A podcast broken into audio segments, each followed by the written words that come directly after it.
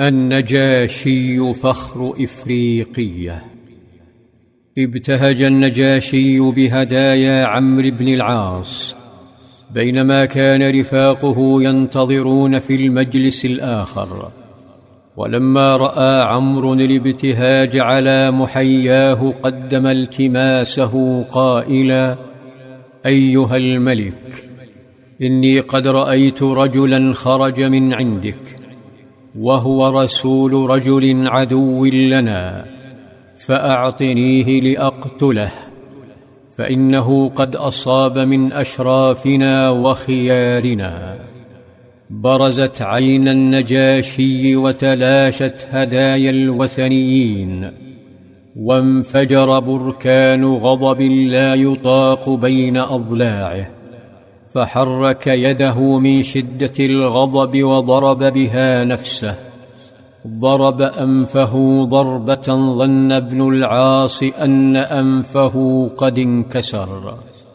تضعضع عمرو وأخذه خوف كالموت.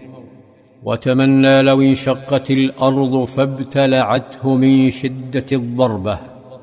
فاعتذر للملك مباشرة وقال أيها الملك والله لو ظننت أنك تكره هذا ما سألتك. نظر إليه النجاشي نظرة كالسيف نظرة غضب لله ورسوله وقال أتسألني أن أعطيك رسول رجل ياتيه الناموس الأكبر الذي كان يأتي موسى لتقتله؟ حاول ابن العاص امتصاص غضبه فقال أيها الملك أكذاك هو؟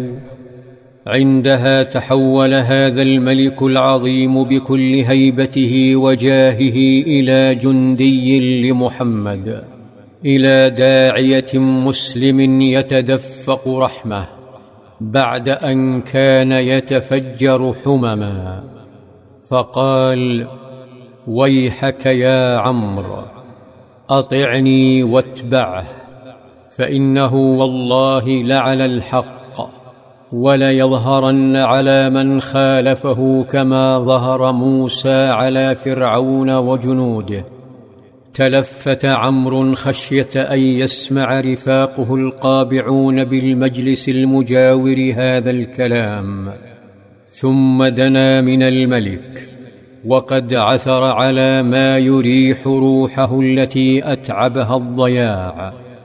فقال فبايعني له على الإسلام.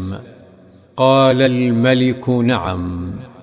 مد ابن العاص يده للملك فمد الملك يده وبايعه على الإسلام.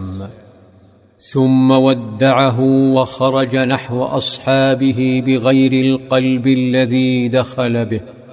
خرج إليهم وهو يخشى أن يعلموا بإسلامه.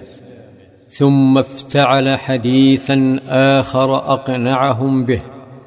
وخرجوا من القصر إلى حيث مقر إقامتهم. ومرت الأيام وعمر يكتم إسلامه. وذات عشاء كان عمرو يمشي في إحدى طرق الحبشة فلمح جعفر بن أبي طالب فطار قلبه فرحا وتلفت فلم ير أحدا من أصحابه وتلفت فلم ير أحدا من أصحاب جعفر. ففوجئ جعفر بعمر يأخذ بيده كالمشتاق وهو يقول تعلم أني أشهد أن لا إله إلا الله وأن محمدا رسول الله. تفهم جعفر خوفه فغمزه وهمس به أنت على هذا؟